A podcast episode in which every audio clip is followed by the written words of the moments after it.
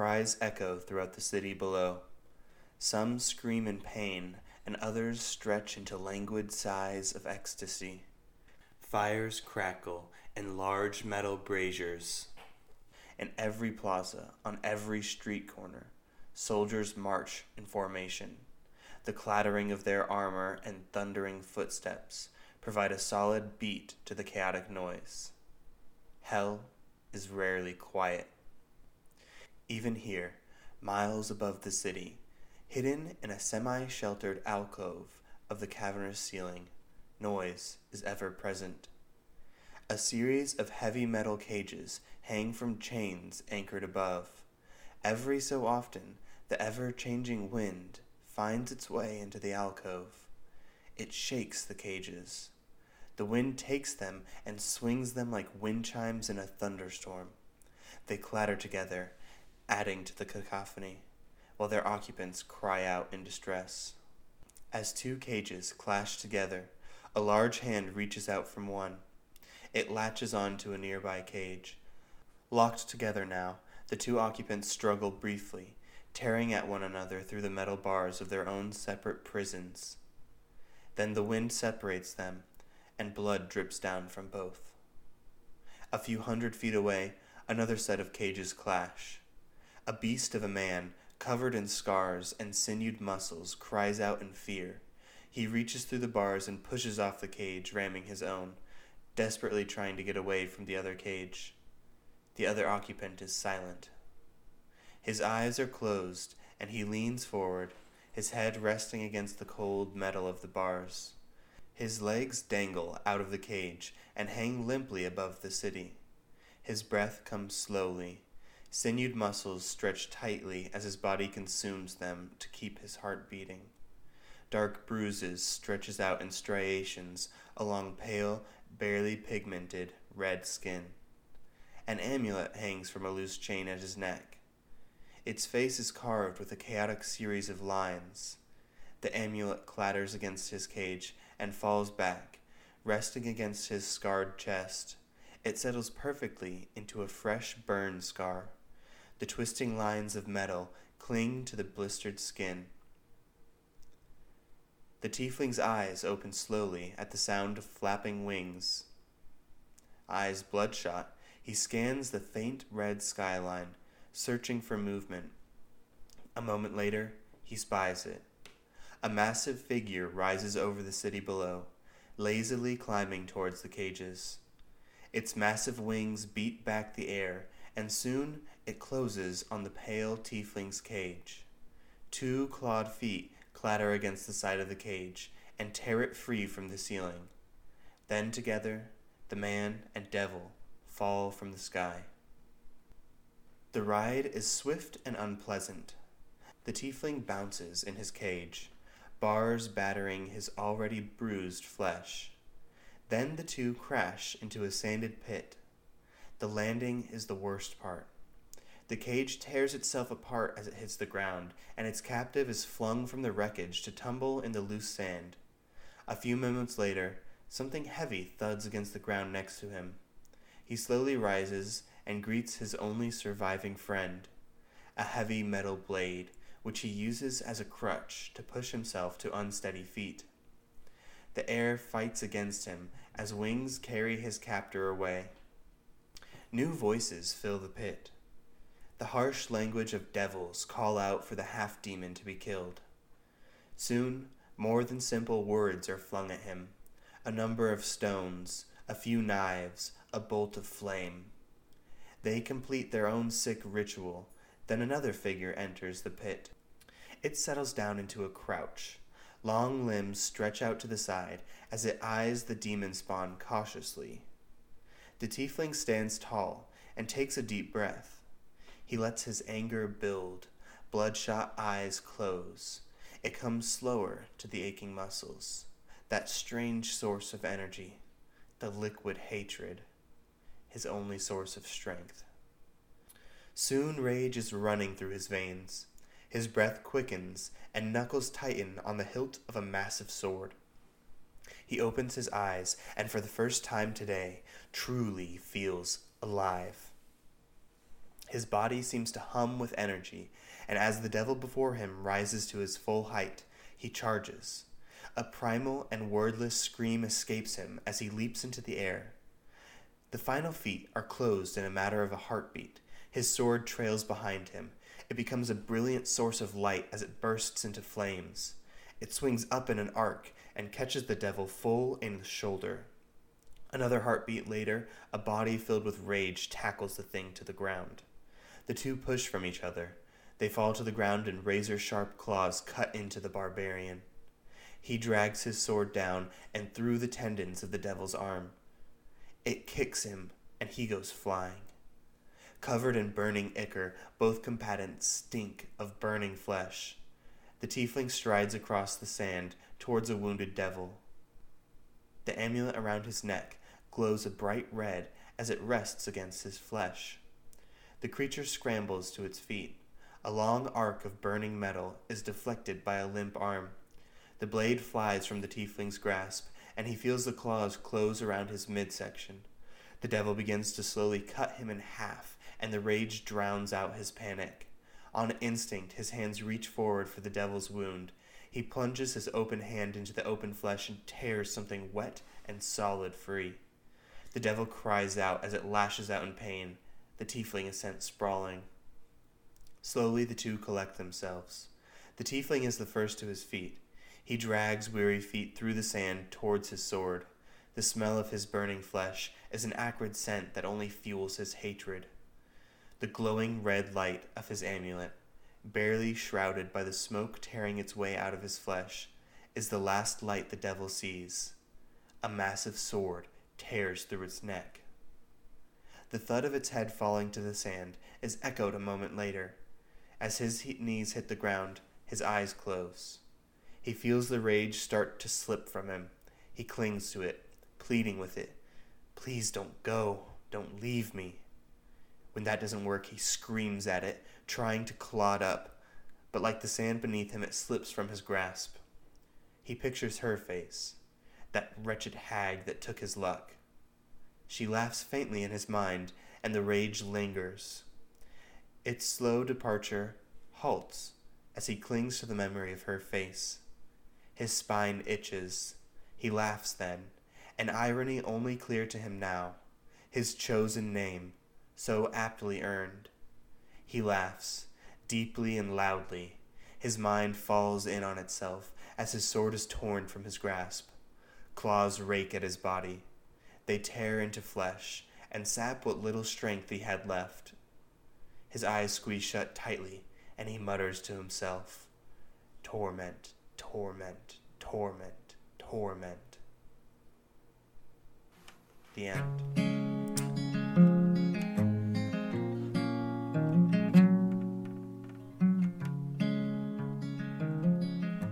Hello, everyone, and welcome. Uh, thanks for listening to that tale of Estariel. Uh, you may have noticed, if you are a regular listener, that this one was spread out a week um, from the day that the story was posted. Uh, that's because from now on, uh, for the foreseeable future, uh, the stories themselves are going to be posted every week, but the audio version will be available every two weeks, and you will get to listen to a special double feature of the audio. So you've just listened to this our story from last week, Hell, and here after this little mid roll, you'll be listening to uh, our story that'll go up uh, on the same day as this audio, uh, called Penance. Uh, just checking in uh, here, there will be no uh, me talking at the end of the second story, so I'll get out our plugs out of the way. If you guys like the music that comes along with this audio, uh, you can check out more of it on YouTube at Fashionably Absent. This particular song is called Flux. They've recently released five new songs, which are all great, so check them out on YouTube, again at Fashionably Absent. If you're looking to get a hold of us in any way, we have a website, we have Twitter, we have an email. It's all at ityatale.com, at on Twitter, and at gmail.com for our email. We also have a Facebook. If you use Facebook, you can find it there, the same tag as before. But without too much else going on, we'll go back into our second story.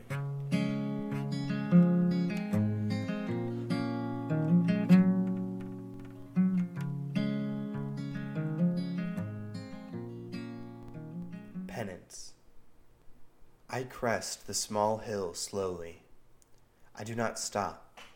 In fact, each step follows the same measured pace forward. In the same way that glaciers move, so too do I. The weight of the sword on my back seems to grow lighter as I make it to the top. The heavy clinking of its chain, wound from the hilt down to my wrist, seems to echo louder over the empty path before me. Atop this hill, I can see another, this one much steeper than the one I stand upon now. At its peak, a small cottage sits. Smoke trails from its chimney, and a number of apple trees take up space around it. I can feel the sword. It pulls me forward, but I have to be sure. I halt my progress, the first break in hours, and step to the side of the path. I haven't seen another soul in hours, but caution is a habit I'm unwilling to break. There is a small clearing behind a copse of trees. I stand alone here and draw the blade. Its silvery metal catches the light as I pull it from the heavy sheath on my back. This is not something I do quickly. The size of the blade and the heavy chain attaching it to my hand make this ritual. A simple ritual, but one of many. Here alone, I move slowly. I try not to look at the blade. I try to push all thoughts of the things that I've done with it from my mind, but I cannot. This thing is a part of me. I drive the blade into the soft earth. It sinks easily, two feet into the ground. I press it further, making sure the hilt is low enough. Then I raise my arm. The chain clinks as it hangs slackened from the manacle at my wrist.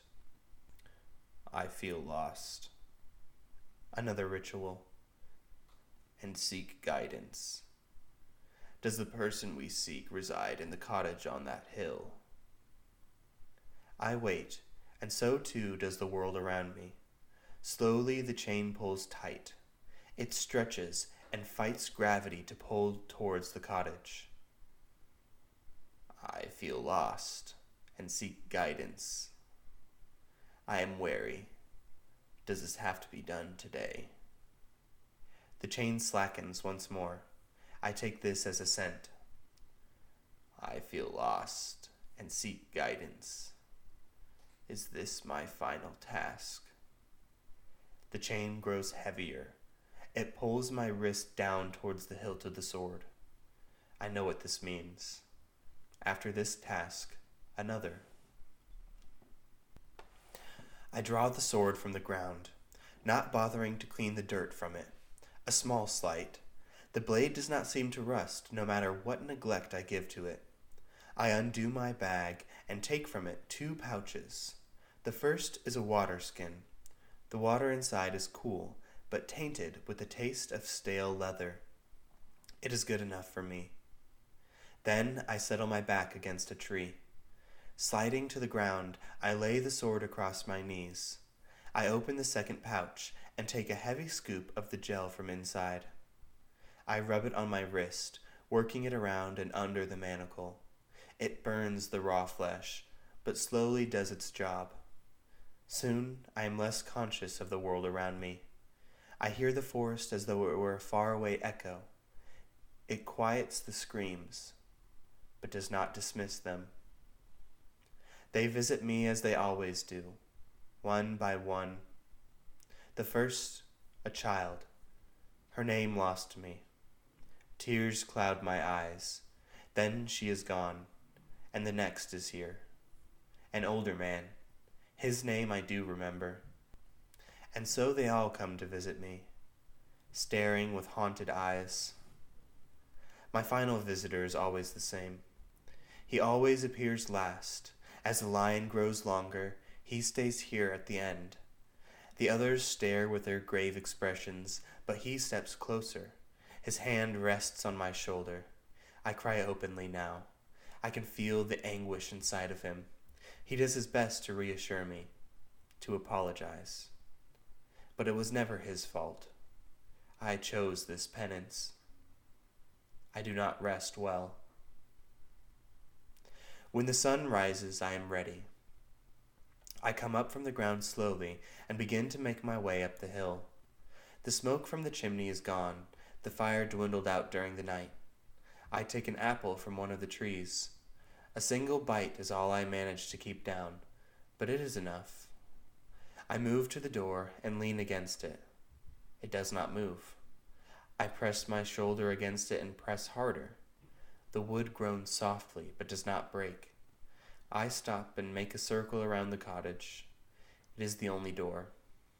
I don't feel like pulling glass shards from my arms later, so I return to the door. I draw the sword and take a deep breath. My eyes close for but a moment, and then the anger from the blade seeps into me.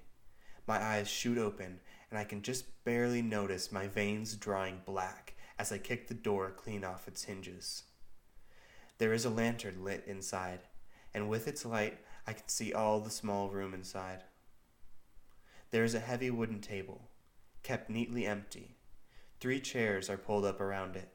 A fourth is broken in pieces on the ground. In one corner of the room stands a woman. She has long blonde hair drawn back into a tight braid. She has a small knife in one hand. Near to her is a wood stove. She is slicing apples. I can smell the scent of baking pies.